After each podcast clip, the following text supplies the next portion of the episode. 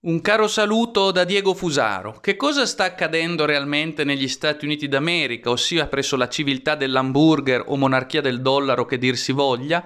Sta accadendo che Trump continua in, con ogni forza a cercare di portare avanti la sua battaglia legale per rimanere in sella, anche se ormai sembra che tutto sia perduto per molti versi. Ma diamo atto a Trump del fatto che non si arrende e che continua a lottare. E intanto Biden, che già era stato acclamato e incoronato imperatore dai media e dai menestrelli del nuovo ordine mondiale, la notte stessa praticamente delle elezioni, Biden annuncia il suo programma. In parte l'abbiamo già detto eh, ritorno dell'America come protagonista della storia del mondo, aveva detto, e eh, al di là di questa formula pomposa e perifrastica, significa la guerra americana, la pax americana nel mondo, cioè il ritorno dell'imperialismo americano nelle sue forme più brutali, come è tipico dei cosiddetti Dem, vedi Bill Clinton per fare un solo nome tra i tanti, ma come in realtà tipico di tutto l'imperialismo statunitense, perché Bush non era certo da meno, intendiamoci.